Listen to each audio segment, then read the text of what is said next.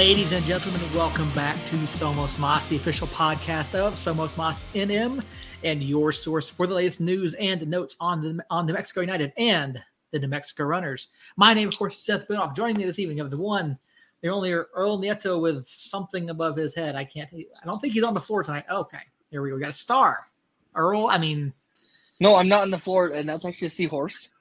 Um, and no, I'm not on the floor, like I said, because that right there is a bathroom. Okay.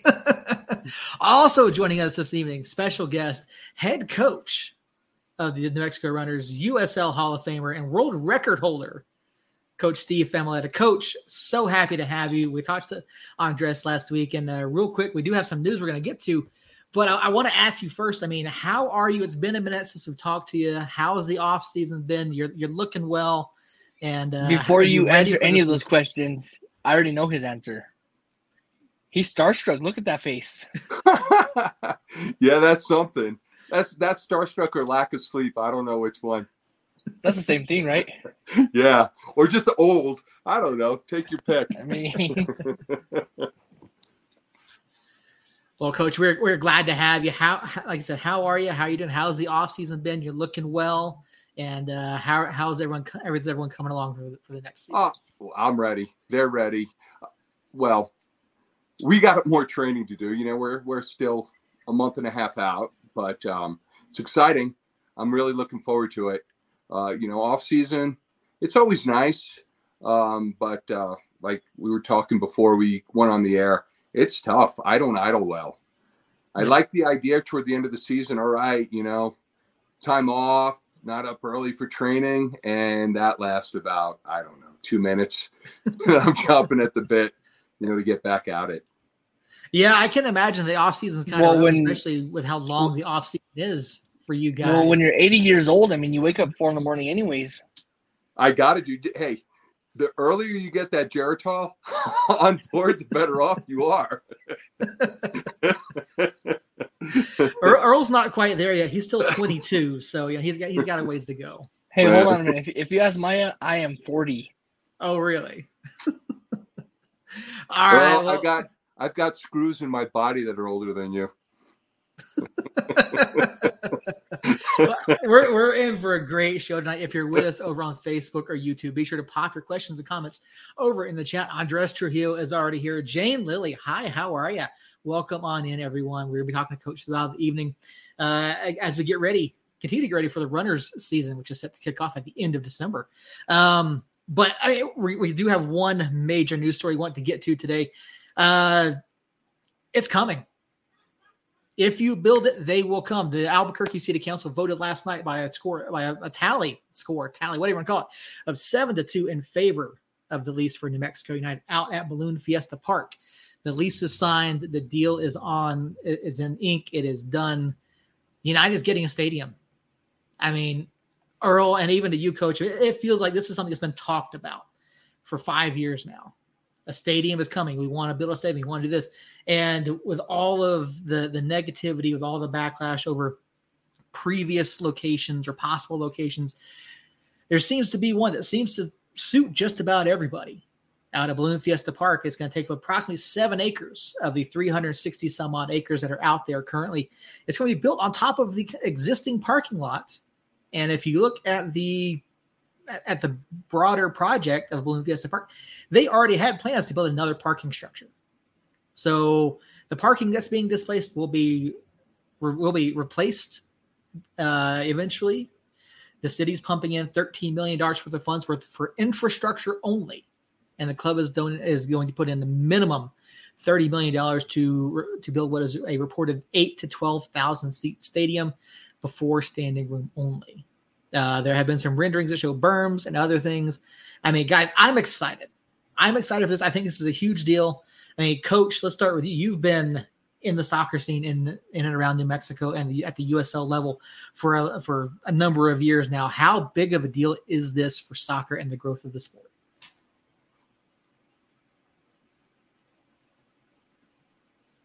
Nope. I think Coach Rose. I think he's frozen. That yeah. a good, a good staring contest guy, which I'm not going to challenge him. yeah, I'd hate against staring contest with coach. Uh,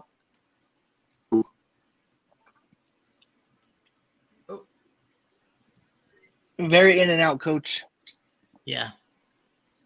Yeah, coach. If you can, try to reconnect, and we'll uh, we'll get you get your thoughts on that. Um, while he's doing that, Earl. I, what, what? Man, it's been a long time. Yeah, I mean, we've been talking about a stadium is coming for I believe three years now. Mm-hmm. Like hard plan stadiums for about three years now. I remember me and Jacob going to a parking lot over the cursed tailgates and getting a cool sign and getting a cool freaking hard hat. Um, because we supported the stadium, and then the city of Albuquerque residents thought otherwise. Thought we don't need a stadium. That money that had to go somewheres that we couldn't place it anywheres, but has to go somewheres, should go to funds that were already being accounted for. Um, so Albuquerque voters, they must love Brook Bassan because that's that's where it got hung up at.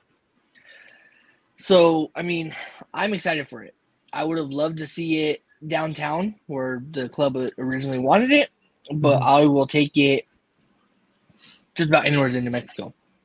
I, I, I mean, really, up this way where I'm at, that'd be ideal. that's but. not happening. you know that's not happening. There's no way that that uh, Peter Trevisani would build it way up there. But I mean, I'm talking to, about Santa Fe. Oh, I mean, still, I mean, Santa Fe is not. I mean, okay, grant Santa Fe is an hour drive, you know, but it's really not the center of the state. It's Santa really Fe is 35 minutes. It's not even an hour. How fast are you driving, Earl? Not fast at all. I have a six year old. I don't believe that for a minute. Um, but I mean, to be honest, I mean, the Balloon Fiesta location is not terrible for for anyone. It's not. I'm not saying that it's not terrible. Um, Balloon Fiesta Park has needed upgrades for a while now. Mm-hmm. I mean, their parking system is just atrocious. Um, I think parking anywhere near anywhere near Balloon Fiesta Park is just a nightmare. And then just the roads in general during Balloon Fiesta Park are just terrible. So I mean, Balloon Fiesta Park needs the help, mm-hmm. and I'm all for it. Um, yeah, I can't say much more about it. I mean, other than Balloon Fiesta Park needs the help, and United partnering with them and paying the city rent and bringing more attention, especially during Balloon Fiesta season, will be nice. All right, coach is back. I mean, let's bring coach back into the conversation. I mean, I guess sorry about that. No worries, coach. It happens. You know, it, it, happens to the best of us. And it, technology, you know, without yeah. it, we couldn't do this, but we're at the mercy of it. So, um, so as I was saying uh, before your uh, connection dropped there, um, you've been in and around the professional soccer scene for a number of years. I mentioned at the top of the show, USL Hall of Famer, world record holder, coach. I mean, for you, what does this mean for for the city, for the growth of soccer here in New Mexico, and what does it mean to to the community? Oh my, this is this is tremendous. Uh, you know what it means for soccer. I you know let's look at the big picture. You know the average amount of people that go to the United Games. It's it's unbelievable. It just shows you we truly are a soccer state, and it, they're definitely you know they're a class act in everything they do the stadium, um, the location of it, I think it's brilliant. You know, like you said earlier, it it checks all the boxes and it pleases almost everyone. You know, there's always going to be some naysayers in it, but like is once again what it brings. It's so central. I mean, even you know, if you think Santa Fe, people coming down, it's so easy to get off at Tramway and be able to get to that stadium. And you know, with it being on Balloon Fiesta Park, I watched a little clip on the news, and you know, some of the balloonists were, you know, uh, I don't have any issues with that. And it's really not going to affect the location, where they're going to build it. It's, uh, I, I think it's a slam dunk. Yeah, I know one of the uh, the more prominent uh, members of the Rainbow Riders, the owner of the Rainbow Riders, you know, put up a last minute thing last week saying they were mourning the the loss of Fiesta as it as it used to be or as it was. And I'm going. If you look at the comments and and, and reactions to his post, I mean, it's clear that these people didn't read the reports. They didn't read the news stories. They didn't pay attention to the details that were coming out about the location and the studies that had been done and, and where exactly it was going to be. Because, you know, you look at that area, it's designated as a no no launch, no land zone. And yet the Rainbow Riders are complaining. And environmental study came back and they said, hey, this is okay. This works. They're going to be within the the stadium is going to be within the height requirements. If balloons, I've never once seen a balloon go that direction I, I, pointed this out to a friend of mine who's in the ballooning community. I said, I have never once seen a balloon go to that direction. They tend to go south out of there. And, now, typically, if they when they send up the the dawn patrol, if they mm-hmm. shift north, they usually don't fly. Right. Because I mean, you shift north, and now you're hitting the Bosque, you're hitting Sandia Lakes, you're hitting no man's land, where there's not access to roads out there, because mm-hmm. now you're on tribal territory. So, I mean, going out that way is just impossible to get yourself back. Yeah, and, and to and to try to fly east out of the stadium, like no one does that out of that area. No one does that. You know, no one does. Um, because if you because you don't have the winds going that way. So uh, I uh, got a comment. Sounds like it's going to be a great symbiotic relationship with, with New Mexico United and the Balloon Fiesta Park. Absolutely. I, I, I absolutely agree with that. I mean, United has agreed to not host matches during Balloon Fiesta. That's part of the deal. There, there will not be matches during Balloon Fiesta, so you're not going to deal with the added, you know, issues there. Um, and I mean, the club, you know, they found the spot. There's already infrastructure there to that can handle large quantities of people traveling in and out. So, like like Coach said, I mean, it just seems to check all those boxes. You know, it seems to hit everything that that most people you know want out of location and what a stadium could, could be. And one of the studies that came out is they did a noise study. And I believe it's been published. They did a noise study showing how it affects surrounding areas. And in the closest homes to where the stadium would be, they ran tests, they pumped in noise. The, the, the noise level would be that of a conversation at the closest homes where the stadium would be. So rumor has it, Coach Steve getting out of bed is noisier than the stadium will be. Only when I hit the ground, dude. That's usually when it hurts the most.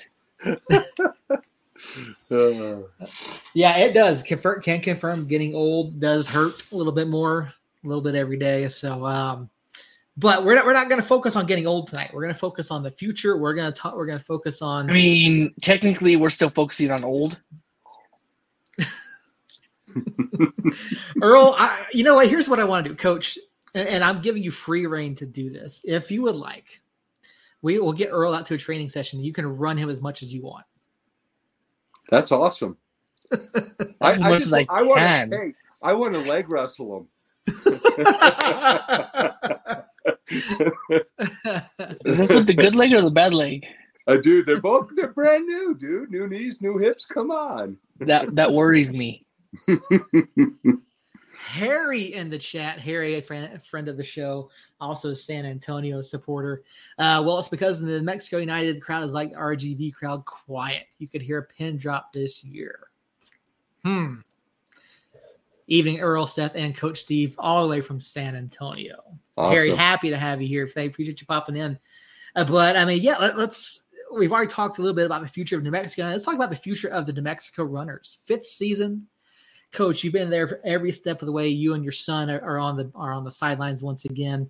I mean, I'm, I'm curious, what's that like for you coaching alongside your son? Is there ever a moment you're like, this kid's doing better than me, or are you still like, you know, old man's got it? Uh, I, you know, I still get. I think I have a few more years in me, but he definitely, you know, he he knows his stuff. I mean, and I um I definitely lean on him quite a bit. You know, bounce off what he's saying during the game. You know, it's not um, it's not a situation of where later in life. I mean, Nick's still extremely young man. You know, he's in his early 30s, but he has been coaching. You know, since he 12 and 13 years old. You know, he started coaching, and he had some you know pretty good mentors as coaches, some pretty high level coaches that he spent a lot of time with, and a lot of exposure to play.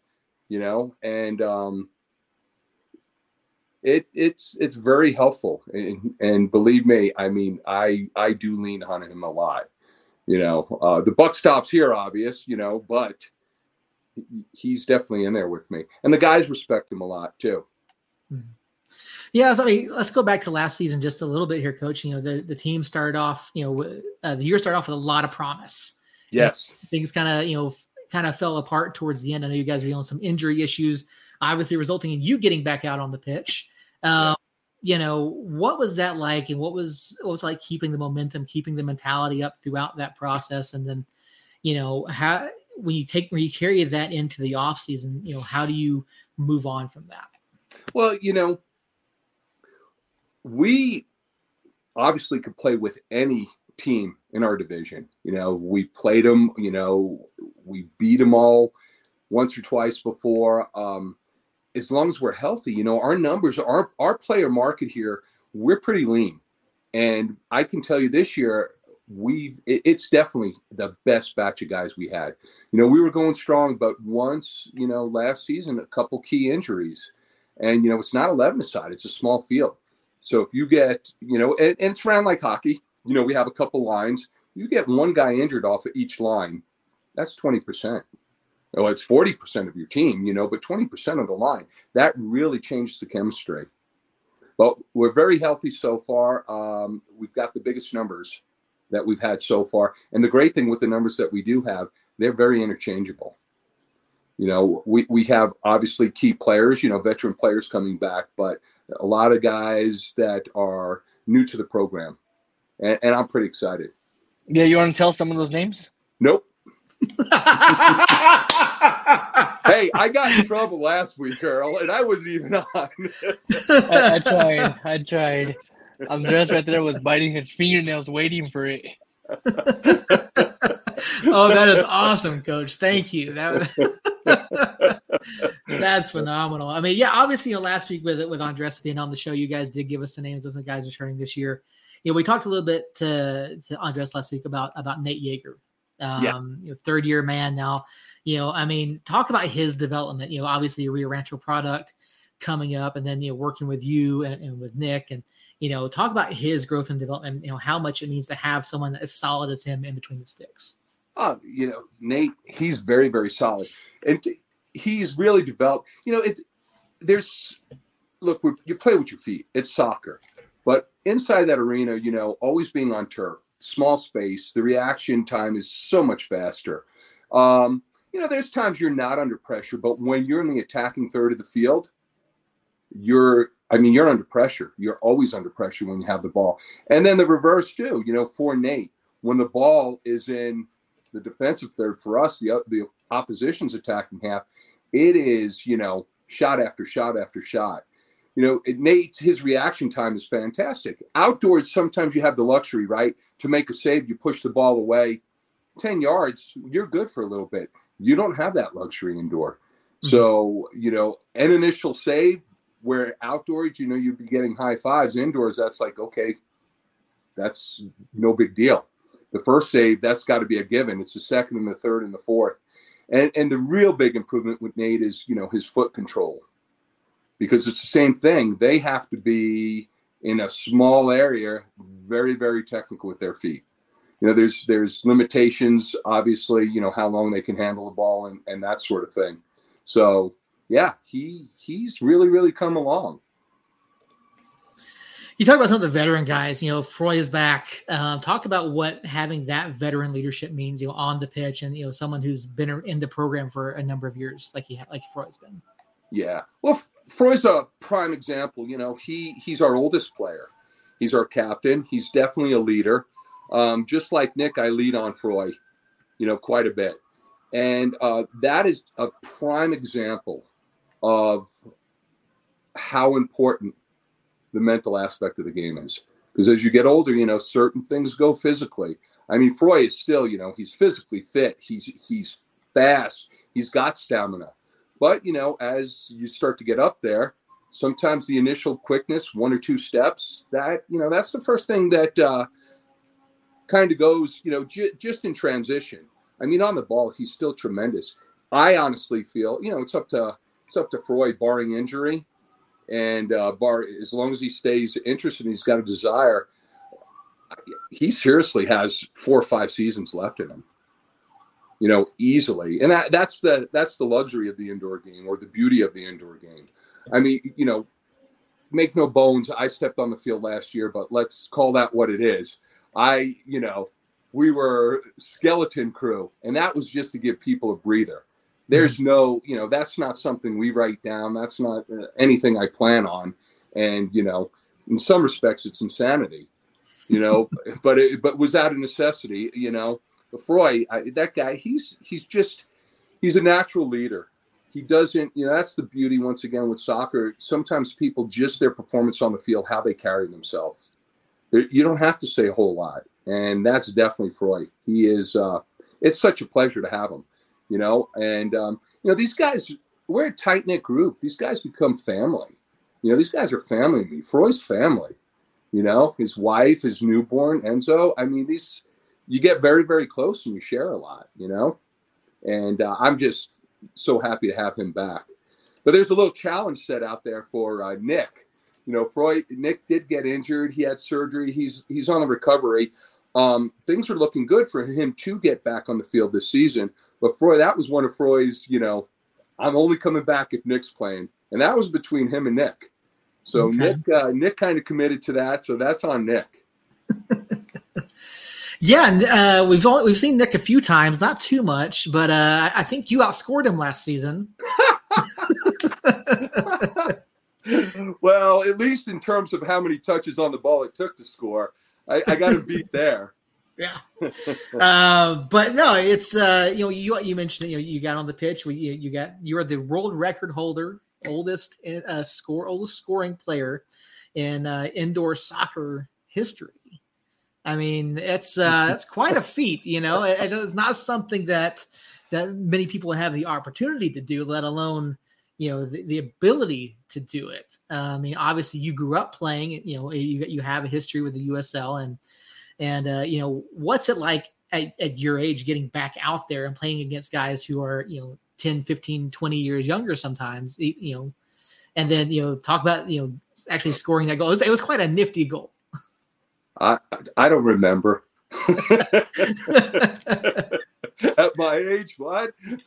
Figures. Uh, I Figures. should have viewed the footage. Hey, so you know the ball. It was the ball was played great. You know, and I'm telling you, anyone on my team that was in my position that received that ball being played the way it was could have repeated what I did over and over and over and over.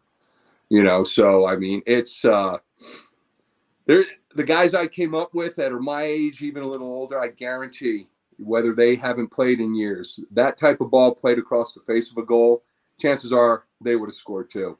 So I mean, you know, I don't I was happy to score. I mean, it was pretty cool, but yeah, it was pretty basic stuff, you know. Yeah, like you said, it was it was born more out of necessity than anything you, that you got out there. You know, is is this going to lead to you, you know, maybe claiming a spot in the line at some point? No. No. no. no. No. I don't even want to put that out there. You know, it's like don't put that. No, the, the team's going to be so healthy this year. My biggest headache's going to, be, you know, who makes the next road trip. That's how healthy and competitive I want them to be. Yeah, no, absolutely. You know, it's you know, we talked about last year. You know, during during the season, you know, the, the injuries and everything just kind of piled up, and you know, you guys weren't able to get the results, you know, down the stretch. But you know, looking at at this season, you know, obviously Colorado is out. You know, we've got El Paso, and I don't recall. I don't think we've pay, played El Paso in the past. I could be wrong. So, so first season, it's completely different organization though. But the mm-hmm. first season, El Paso actually won our division. Okay. Yeah. Okay, so I mean, so what's that like bringing a new team in? And obviously, Andres has been a big part of that. Um, for you, what's the you know, what's what do you look at when you see, when you see a team that you've never faced? You know, you're, well, that's just it. Never... You really have to lean on what your game plan is going into mm-hmm. it, and and that's what you you know you work by. Um, we've been a very you know my style of play, especially indoors, because the idea is, you know, you're on for two minutes and you're off. You know, there's a rest time. Very anaerobic. You know, so we preseason we train quite a bit. You know, with uh, recovery. You know, a lot of get that heart rate up, and then boom, recovery, so you could get back on the field. And it's my belief as a result of that, we could play high pressure soccer the whole time. That was my belief. That's the way when I came up, that's how it was played. Um, the game's changed. You know, even though it's indoor and it's quick, there's a lot of teams that they tend a little more toward like outdoor soccer. You know, they, they want to slow the pace of the game down. And, you know, that's fine for us. Absolutely fine. You, we will change our uh, approach a little in that respect. Like I said, we we normally were. You know, I, I guess the best way to explain it for people that don't really know uh, indoor soccer, think of basketball like a full court press. So that's basically indoor what you know high pressure or immediate pressure is. Um, sometimes it pays off, and sometimes you know you pay the price because that really can tend to uh, counterattacks, you know, big time. But you guys have seen our scores. You know, being down by four goals going into the last quarter, that's nothing. You know, you're you're in the game. That's that's not a problem at all. You know. Yeah, yeah. I recall one game last year we were up there, and I think it was uh, I want to say it was Rashad had like four goals in like seven minutes or something. Yeah, pretty that pretty wild opening, stretch. opening night. Yeah, January thirteenth, I think it was the 1st mm-hmm. home game. Yeah, that, um, that there was, was a, a, question in the chat though. Um, our good friend Harry, who congratulated Team Jacob today because he's the only Team Jacob guy. Um, question for Coach: With the new addition of the El Paso Rhinos, which will be the bigger, bigger rival, El Paso or Amarillo? Both are about equal distances. You know, I I think for me, you know, when it comes to rivalry, so people put distance. Honestly, to me, it's about um, relationship.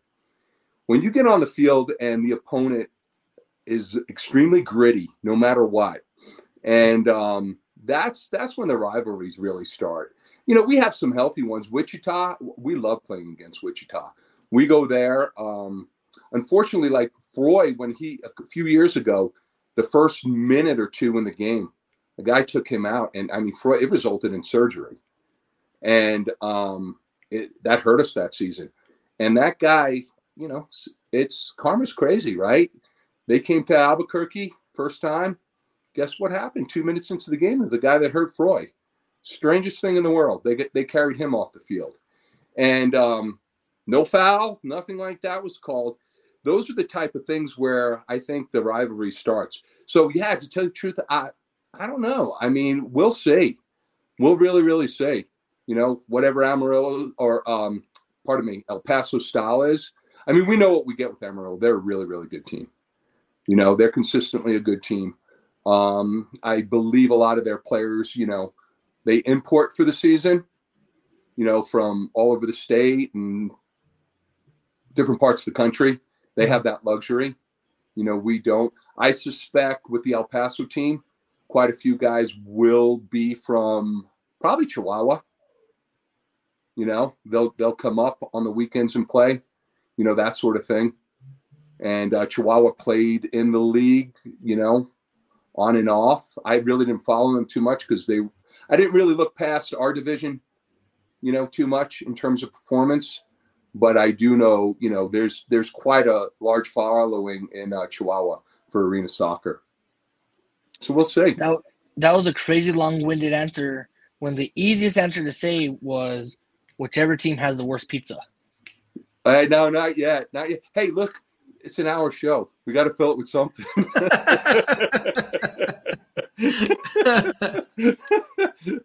but you did um, bring up pizza. he did. He, he did bring up pizza. Um, so I, I Earl, I think he he tends to cut crud off, cut, cut the crust off his. Get got a little pizza cutter out, cuts up the little bites. You know. We all got our style. I, I don't. No, no, no. You don't cut the crust off. You eat the crust backwards, just like you're in New York. Is that how they do it in New York? It's exactly how they do it at that little pizza joint, hole in the wall, greasiest slice of pizza you ever get in your life. I'm, going to tell my uncle you're talking about his pizza that way. it's also the best pizza you'll have in your life too. I'm not talking bad about it. Yeah. I'm saying I got looked at weird when I ate it straight instead of the opposite side. Yeah. Well, there there's all kinds. There's kinds of different ways. I you know, I normally this time of year I tried it before the season. I, I and I've done it for quite a long run outside of COVID. Just and I call it my annual, you know, pizza run. And I jump to New York for like a long weekend, three or four days, visit family, and eat nothing but pizza. I think we can agree that Jacob, please come back. Earl is just wrong on eating pizza. Um, for those of you that don't know, Jacob has been at the police academy for the past several months, and today is graduation day. Awesome. So Earl, uh, so Jacob is graduating from the police academy today. So congratulations to Jacob. Uh, big moment for him. Big moment for yeah. Jacob needs to come back because I need a vacation. this is eleven weeks in a row. Earl has been Earl, Earl Earl has done a very good job without uh, Jacob being here. Um, but yeah, no, uh, we're hoping that we'll see Jacob back um, probably the next week or two back on the show. We'll figure that out here before too long because we are we are going to have some off season stuff to get to for both teams. Um, you know, coach, you, you again, we talked last week about the roster. You've already told Earl you're not going to spill any beans tonight, um, which you should though. Andres, Andres, Andres mentioned last week the team is making the transition from outdoor to indoor in terms of you know training and getting ready for the season. What has been what's the for you know we've seen the game. We see we obviously watch the game week in week out. We watch you guys. We watch outdoor. Um, for you as a coach and as as a former player, what's the hardest part of that transition for the players? Boundaries, boundaries, and no offsides.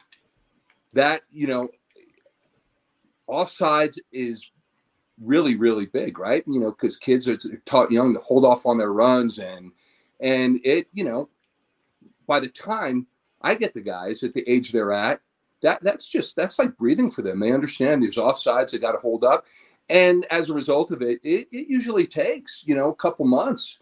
Um, the veterans they fall right back into place, but like the newer guys, it's new to them. You know, it's a hold off, it's a run. You know, times you have to press up the field, and they get they go stand close to a defender. It's like you got another 25, 30 yards, go. But mm-hmm. it's like there's no buts, just go. And you know, like I said, as much as you have to have really tight control, because it's a small space. At the same time, you know, those walls are big erasers, big, big erasers. You know, missed touch, uh, a shot that's off. And that's the beauty of arena soccer, you know, a missed shot that's not over the wall. There's another one. There's something coming. There's either another shot or there's a counterattack, you know, immediately. And it's that that's the mindset, right? Because for a split second, you know, guys, okay, the shot's off the goal. And you can, I can literally see at the beginning of training, you know, that hesitation. It's like, oh, wait a second, the ball's still in. Mm-hmm. You know, a ball, ball that's played long, I can't chase it down. They hold up. It's like, what are you holding up for? It's not going out of bounds, you know? so that is really, really the big part of it is mm-hmm. so, that mindset. So they try to play outdoor soccer indoors. So, of all the new guys that came in, which one stands out the most to you? Can't tell you. It's gonna be a long night. um, so we've seen a number of local uh, kids come through the runners. You know, the Legengi brothers. You know, Nate Yeager, just to name a few. Colton Ward, a local guy as well. You know, been here for a number of years. He's you know involved in the committee. He's a teacher. Yeah. Um, you know, and we've talked about it in the past, you know, in, in some of our interviews and in our conversations with you, but you know, what's recruiting like for you in the off season? You know, what's uh, you know, is what are some of your, your your funnels into the program? Is it just the high schools, or is it some of the other programs like ECNL uh, or things like that? Well, you know, to tell you the truth, I don't really go and look after the younger players. You know, the high school level mm-hmm. players they've always come to us. It was a little different with the legendaries I mean, I have a, a history with the family. I mean, I'm talking an unbelievable history. They are, they're basically family to me. You know, uh, long story short, their grandmother was my grandfather's secretary in New York at a bank. And just coincidentally, oh, wow. yeah, you know, fast forward years later when we moved to New Mexico, uh, my brothers hung out with uh, the Legendries' dad and uncle, and you know their brothers, so the Legendries' uncles. They became best friends. No clue what was going on until my grandfather came and visited, and my parents had a barbecue, invited them over, and it was a big reunion. So and, and then proximity, right? They're in Rio Rancho. They want to, you know, they were out here already for, for high school. You know, really, we'll get some phone calls from some high school players, and depending what point of the season it is, like for right now, I've had a couple guys reach out to me, and our player pool is so large right now. I I'm sticking to that player pool. But if there was, you know, as the season goes, plus like you mentioned some stuff, ECNL and those sort of things, you know, high school soccer just ended and people think, oh, okay, so these these players that are really committed to the game, oh, they're going to take some downtime. There's no downtime. Mm-hmm. You know, they the very next week, you know, they're with their clubs and and I never want to step on club coaches' toes when it comes to that sort of thing you know, with their players. And, you know, we had like Nick Legendre when he came down for winter break a couple years back. He played with us, but he was at the time playing with the uh, Colorado Rapids mm-hmm. Academy. Mm-hmm. And the first thing I did, I called them. You know, I called the coach just to square it. You know, I want to make sure this is all right. You know, there's really no contractual agreement excluding because it's not a pro contract they signed going up there and um, but it's just out of respect, you know, you don't you don't do that. So it, once again, in terms of the younger guys, I haven't really gone out and recruited. We've been very fortunate with because look, uh, the guys that are really hungry, the ones that want to play, they want to play. You know, mm-hmm. they'll reach out. And and of course, like I said, I, you know, I want to invite them in. This year's been just once again a little unique because it's the biggest player pool that we invited into preseason and you know we're maintaining them until we announce the team.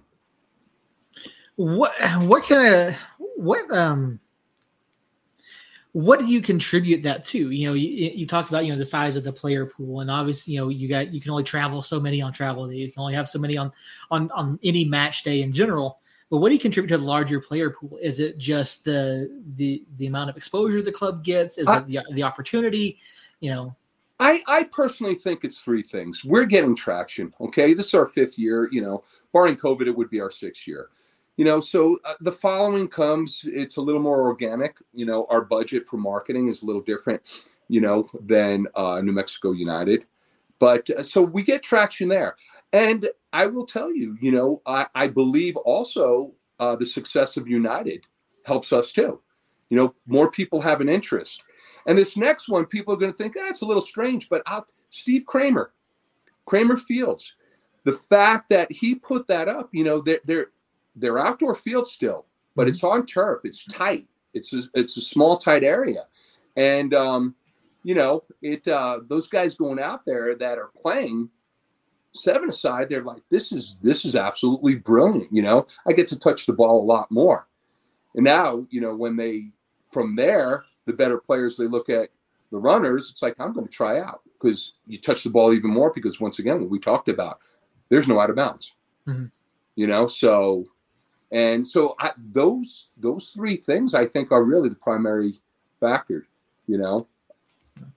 Yeah, so I, I've I rep down at Kramer. Uh, I have in the past, and it is a really interesting format. You know, especially if you're not used to it. You, you talk about the seven aside and the turf fields, and that field turf is interesting to yeah. play on. It really is. Yeah. Um, but so how? obviously, you know, Kramer, you know, what he did, bringing in in that small sided soccer to an area that really didn't have anything down there. Um, it, right. you said it does give more opportunity, and so you see some younger guys, you see some older folks, you see the co-ed leagues, you know, all going at it down there. You see some of the bigger cash tournaments that they do. Um, you know, what's your what's kind of your history with Steve, and and uh, do you get to spend a whole much time down at Kramer Fields, you know, playing or uh, watching the guys? Yeah, so uh, gosh, I've known Steve. I don't I don't even know how long I've known Steve. I mean, I've known Steve a really really long time. I, I probably met him in the '90s. Mm. You know, um, we coached in the same club together for a little bit. Um, you know, played some whatever pickup type of soccer together. So I've known Steve. I I I absolutely love his facility. For an old guy like me, I had a friend that recruited me. Come on out, come on out, play over 40. It's like play over 40. It's mm-hmm. like, yeah, the old guys, the old guys. I'm out there on the field, and these guys I'm playing against over 40, I coached half of them. I mean, I, am getting ready for over 60, you know I mean? but but the beauty of it is, it you know, guys like me, it gives it gives you new life. It's another chapter if you want to continue to play soccer because you step on that field and you know, you could cover that kind of space. Mm-hmm. You know, that the 50 yard run is four yards now. Yeah. It's not even a run, you know, it's kind of like a jog. but yeah, no, it, that place is awesome. And, um, you know, it worked out really well because the nights that they had the over 40 league, right after the over 40 games, they had the premier men's leagues. So the most competitive. So I would always stay over and, you know, take a look at what was available and put a bug in this player or that player's ear. So yeah, I think I might know a few of the players that uh, you put some bugs in their ears about.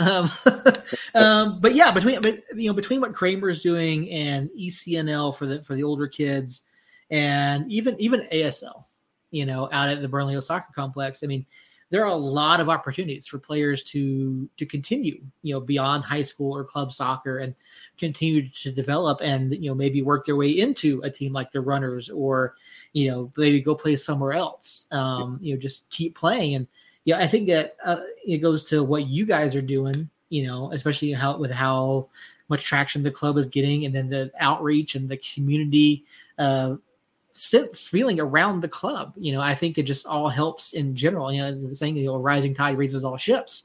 And so I think, you know, what you guys do helps the community at large as well. Oh, well, you know, it, it's cool because obviously Steve's place, once again, is just so beautiful mm-hmm. and it gives the kids an option to play. See, when the kids go and play there, I mean, the adults, when you're an adult, you're playing because you love to play the kids they love Steve's place because I you know I haven't watched any of the youth games there, and I'm hoping that the kids that are going, I hope I'm hoping it's not organized through their club. Mm-hmm. You know, mm-hmm. this is part of our season. I'm hoping it's just those those guys and girls getting out there, getting on the field, and loving the game. No instruction. Mm-hmm. I mean, there's don't get me wrong, there is definitely a time and place for instruction, but I, I think in in our country, with the youth, we put way, way too much emphasis on it. I know when I was young, I spent way more hours outside of a structured training session than I did in. And I know in Europe, I, will tell you in Germany, that's definitely the case, you know, with the kids. You know, South America, Mexico. I mean, that is that's why, you know, you see these these people how developed they are from these mm-hmm. other countries because it's so much more about passion you know, and um, you know, and to stay on that subject, the youth. I mean, all the youth coaches we have. I mean, how great is that? And I mm-hmm. know a lot of them do it as a profession or definitely to supplement. And I'm not going to knock that. You know, I mean, I made a living at doing that for a long time. But, you know, without without that base, and I'm not saying, well, the professional structure, I'm talking all the coaches, the volunteer coaches, it doesn't matter, the dad or the mom, offering those kids opportunities. You know, I mean, you've got the gateway sports, right? There's programs out there, um, I9 Sports. I mean, these, you know, what a what a great idea, right? You know, it's it's like a sample platter. Okay, you play soccer for whatever four weeks, and then the next four weeks you play football, and the next four weeks. So you know, my hats off to all the people that get involved, and um, whether once again professionally or volunteer, that aren't kicking the ball. They're there for the kids. They're there to try to develop them. They're there to try to provide. Because let's face it, without them, there's no New Mexico United. There's no New Mexico Runners. You know, there's no Kramer Field. There's no ASL. I mean, who's mm-hmm. going to feed it? You know, no one's. Eh, it starts somewhere. And that love and that passion, I will tell you, I have seen coaches just rob that from young children. And then I've seen coaches just completely instill that in young kids. I mean, it's so vital. Mm-hmm. You know, it's teaching that love of the game, and it should be a love. I mean, you know, when you're a kid, it's really nice. I want to play pro when I'm older. I mean, I, I had that dream, and as I once I was fortunate enough to do that, I had another dream. I want to play into my 50s. I want to play into my 60s. You know, I want to play. I love to play. Players want to play. And that's the mm-hmm. end of it. But that doesn't happen unless they love it. So, like I said, I, I think, you know, the big hitters, sure, I think we inspire the kids, but man, it's it's at the young levels.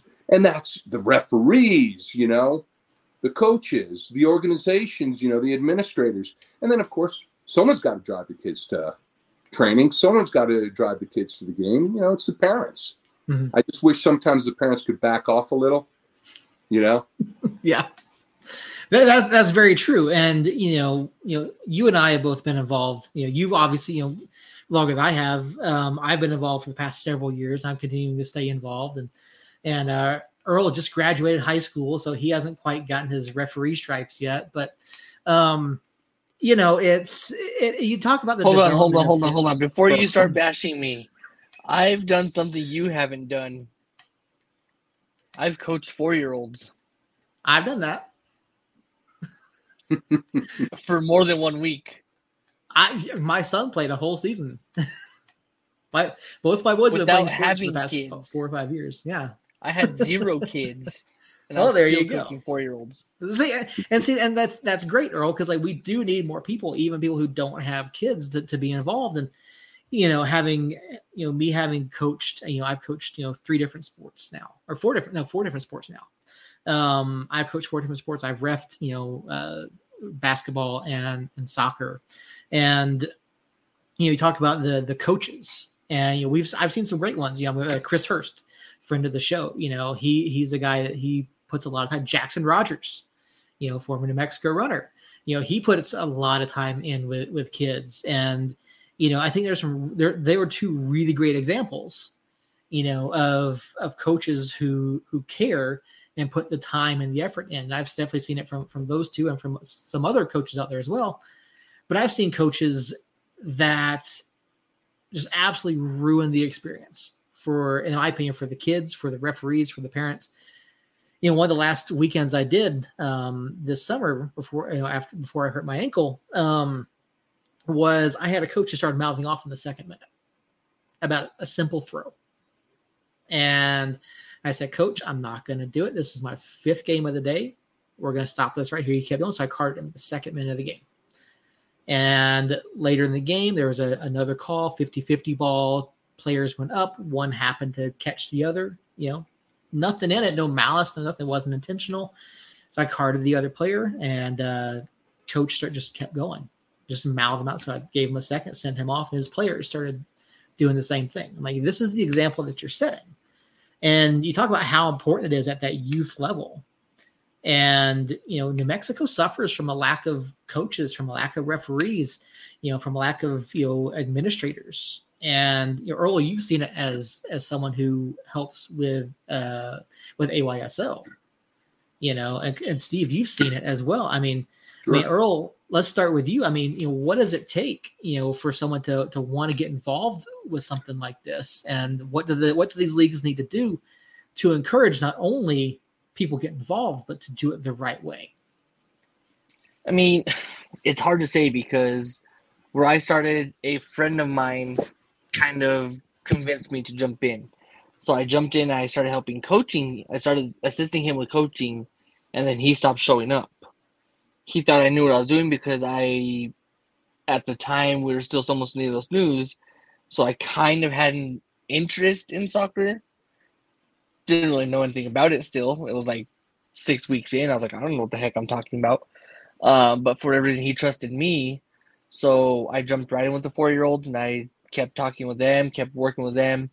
Um, but I encourage the parents to to take it home. whatever I was showing the kids at the game, because we didn't have practices, they're four years old. There's not much you can actually practice at four years old. Um, but whatever the kids were learning during the game day, I was encouraging the parents to take it home and just have them kick the ball. That way they get used to the ball being at their feet, being on their foot. That way, whenever they get older, it's not this is brand new to me. It's kind of muscle memory. And if they want to continue playing soccer, cool. At least they have that one core muscle memory that they can use and just build off of that. Um, and then I jumped into being a glutton for punishment and jumped into the board. I mean, I was I saw a position open for the board. I said, "Yeah, I'm in. Let me let's do it." Um, I was the youngest one there. I usually am anywhere I go, the youngest one, um, including this little forum we have going on again. um, and then one of the people stepped down. One of the board members stepped down, and the uh, the regional coordinator, which we probably know James Dominguez, coach, you might know him. Um, James Dominguez, really good guy. He came and said, Hey man, can you take over the register part too?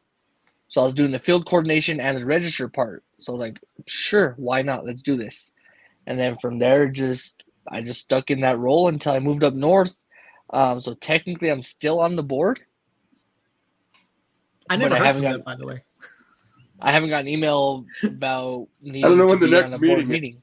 Yeah, yeah. I, I, don't know what the next meeting is, but I'm still on there. That's for sure. But really, what it takes um, as a parent, as a non-parent, as just someone interested, is a lot of patience because there's gonna be a lot of time devoted to either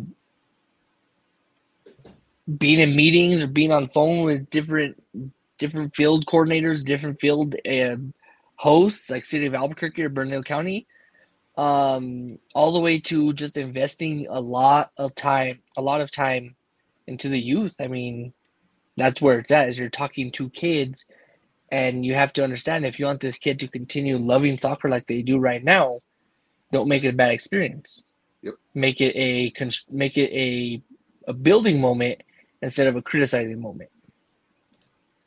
Hey, coach, for you, I mean, same question. I mean, what do you think it takes for, for people to, to get involved and stay involved? Because, you know, there are times where parents will you'll come out, they'll do it, or they'll volunteer, then they just don't show. Yeah, you know, well, you know, it's it's we we both hit on it already. Uh, myself and Earl. You know, the, the kids have to enjoy it. They got to love it. Guess why? The volunteers got to love it too. You got to enjoy it. But what is the purpose to do it? I mean, out of pure enjoyment, sure. But what's the scope of it? it the scope is it's the kids. You've got to go in there and know that I'm trying to make this right for the kids, but all the kids. Not this is a team I coach. Mm-hmm. I don't care about the opponent. Nah, it's it's you know it's got to be for everything. You know, and and there's ways. You know, uh, you, there's there's those coaches that take the wind out of the sails, and then let's face it, parents. I mean, you know, four years old, mm-hmm. kids step on the field. What's an what is a parent's expectation, especially parents that don't have a background? Well, I saw a soccer game on TV. Hey, you're not doing what they're doing, you know. And they would never have the expectation when the kid comes home from kindergarten or the first grade to say, "Hey, what is this one one?" You know, your your brother or sister that's a senior, you know, they're doing calculus. Mm-hmm. I expect you to do that. They would they would never, no one would fathom that. But when it comes to sports, that's what parents do. Yeah. You know, it, yeah. It, it it's insane. And, but there's fun ways, right, to kind of put parents in place. You know, that that sometimes could be a tough conversation. But I tell my I've always, and this is, you know, this is a guys use it or don't use it. But as a coach, every year consistently over, you know, whatever 40 45 years of coaching youth. At some point during the season after a game i pull the kids together. And i never tell them to be disrespectful to their parents but i let them know if there's one of those games because let's face it parents they want to give instruction. They and it's okay because they that's what they're going to do. You know i always invite the parents over for the post game little talk. Mm-hmm. i want the parents to hear because if they are going to talk and they are going to give information hopefully it's the same information i'm giving them but I do let the kids know, okay, game time, you're allowed to be disobedient. You can't you don't have to listen to your parents. and if the parents really hard on the kids, I tell the kids after the game, okay, this is what I want from you. When you're driving out of here, especially if it's out at the complex, and when you're on that straightaway and you know you see that light, that red light a mile down the road, scream at mom or dad, whoever's driving, stop, stop, stop, stop and see how they react. Because chances are they're going to tell you, why? What are you telling me to stop for? It's not time to stop. I'm not ready to stop. Look, the the stoplight's way down there. Yeah, and you told me to pass. I wasn't ready to pass. No one was there to pass. You told me to shoot. I wasn't ready to shoot. The goal was too far away. And I tell you consistently, over the years, I would get calls from parents and they're kind of giggling but apologetic at the same time. Thanks, coach.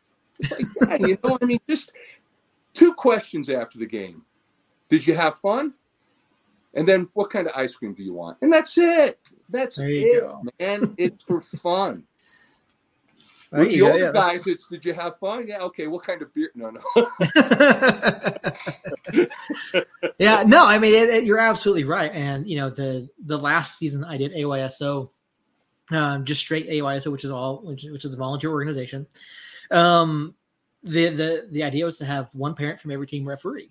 Well, the league my son played in, I refereed eighty percent of the games because one parent, you know, broke a leg or an ankle or something, and the other two parents just never showed. And you know, I got to know some of the coaches, and they're like, "Yeah, hey man, do you mind sticking around?" Yeah, I don't mind at all. You know, the the kids need someone. You know, and so like I enjoyed doing it. Like I wasn't even at that point. You know, it's I'm refereeing games that my kid's not playing in. You know, one of the coaches like, "Hey, can your kid play we're short? Can your kid play?" Yeah, absolutely.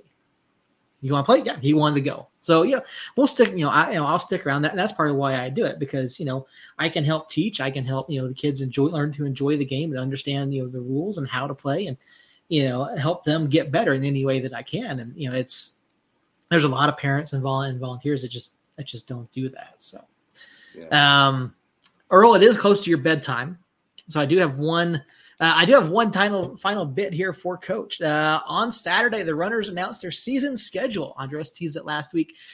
Runner season opens December 30th at home against the El Paso Bombers or El Paso Rhinos. I apologize, El Paso Rhinos, followed by a home match the following weekend against the Amarillo Bombers. Season coach season starts two home games to start two two home games to end the season. I mean, how's it? I mean, that's not typical so, how does it feel to start and end the season both at home? Uh, that's fantastic. Uh, you know, I mean, it's always nice, right? It's comfortable. It makes it way more comfortable. You know, your first game of the season, new players. You know, if you have a veteran squad with maybe one or two, you know, new comers, it doesn't matter. But you know, the situation we're in, I I'm really really happy about it. Yeah, I you know that's I am one of those little kids. I still love the game. I get giddy about it. It's great. I love the idea of playing games. I hate road trips. I, I guys, I'm sorry. You know, it's it's part of it. And there was so many years there, you know, I live for it. Oh, I can't wait. We're out of town mm-hmm. this weekend. We're out of town. And I just, yeah, I, I don't know. I, guess I'm getting a little old. But, um, you know, once you're there, once we're at the arena, time to play, and it's fun, you know, with the guys, all the antics. But um, yeah, man, I'm going to tell you, I'd much rather play in my house than someone else's house. That's for sure. Yeah, absolutely. And the schedule looks pretty favorable uh, for the runners uh, this year. You've got two at home against El Paso, two at home against Wichita, two against Amarillo. And I'm kind of looking at the schedule and pretty favorable. The matches are all fairly spread out, except for you get two back to back. You get two doubleheader weekends. You got the El Paso Rhinos and the Amarillo Bombers, February 10th and 11th, away home and away there. Then also you get two road games on February 24th and 25th, both I mean just down the road in El Paso. So I mean, really, I, schedule doesn't look too bad for you guys. I mean, is, yeah. are there any that you're kind of pointing to like, hey, I'm I'm excited for this one, like based on the nights that Andres has told you about, you know? I'm not going to ask you for the nights. I'm going to say, are there any that you're that you're pointing at? Hey, that's going to be a fun night. They're all going to be fun. There you go. They're all going to be fun.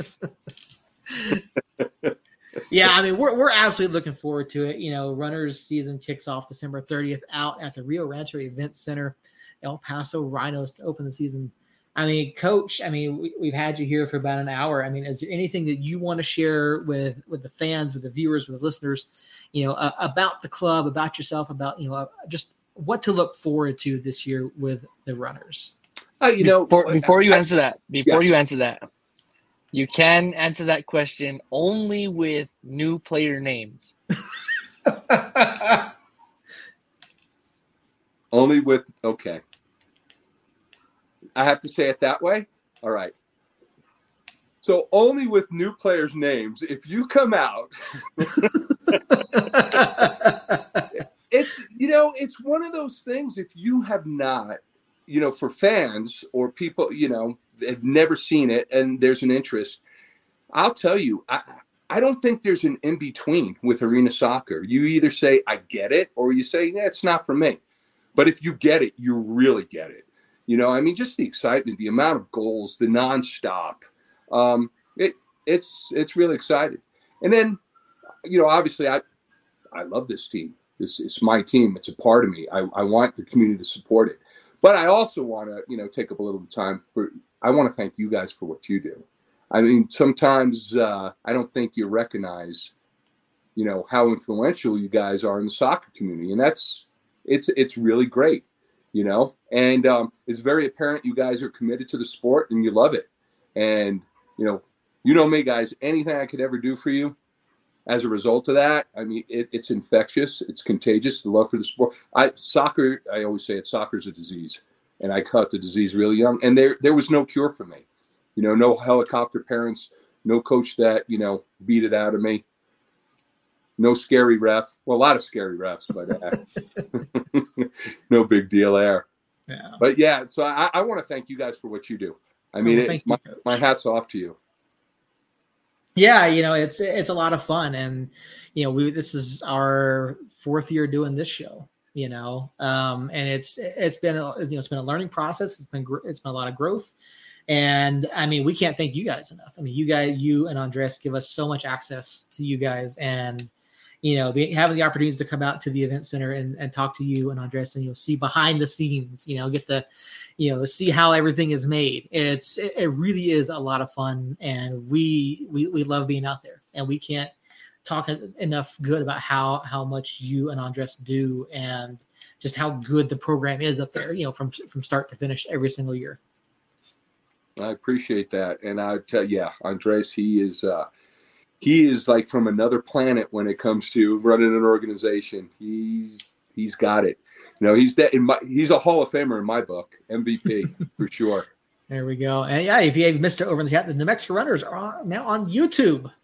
Uh, so yeah, uh, just sub George Ord's in the chat. Thank you guys all for stopping by this evening. Appreciate each and every one of you. Andres, thank you for being here and hanging out. Um, yeah, and so Earl Earl mentioned last week, and I'm curious, Coach. Before we get before we let you go, you've been uh, doing some things on social media, sharing some. I think it's food. Earl said. I I share a little pizza. Okay. Now there's some other Italian stuff. well, eh, well, where can folks find you? Where can they follow? Where can they get updates about the pizza that you're eating? You know, you can find of- him at any pizza joint in Rio Rancho or Corrales. There, dude, you nailed it. Those are my three big hitters. There's there's three of them, yeah, and they're they're each one's uniquely different, and I still love it. and I don't care how you fold it, dude. You could roll it like a burrito. I don't care. Fold it like a taco. It's all good.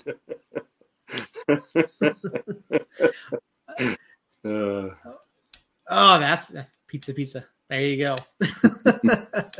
uh, so, Coach, uh, people obviously you are on Facebook, Steve Famiglietta. You're on, I believe, you're on Instagram as well. Is that correct? Yeah, on Instagram as well. Uh, at Steve Famiglietta there also. Uh, Instagram, uh, a very very good friend of mine set it up. I I don't know what I was doing, but it was I'm the real Steve Famiglietta.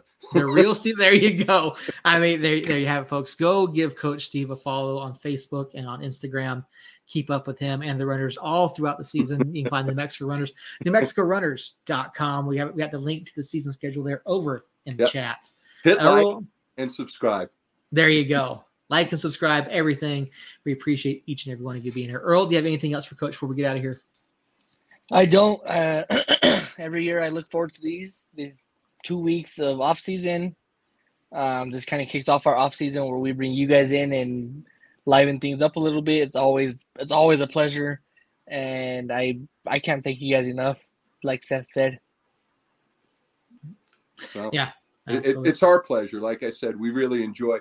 I I mean, I have a blast with you guys. It's always fun. Yeah, we do too. Uh, we really do. We and we can't wait to get back out there again on on game day to see you guys, see the runners in action.